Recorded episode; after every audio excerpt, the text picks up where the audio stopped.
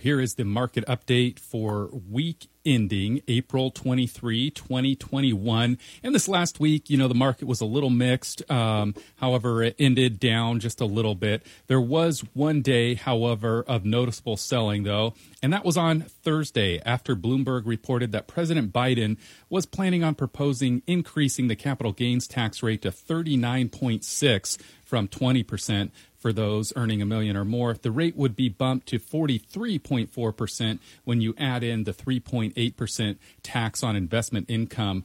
Um, to me, I just find this incredible, you know, as you reflect on virtually 50% of your income going to taxes in that case. And it's just, uh, just kind of crazy to me. But uh, back to the market, the numbers for the week: the S and P down 0.1, the Nasdaq down 0.2, and the Dow down 0.4. So a small decrease overall for this past week in the market.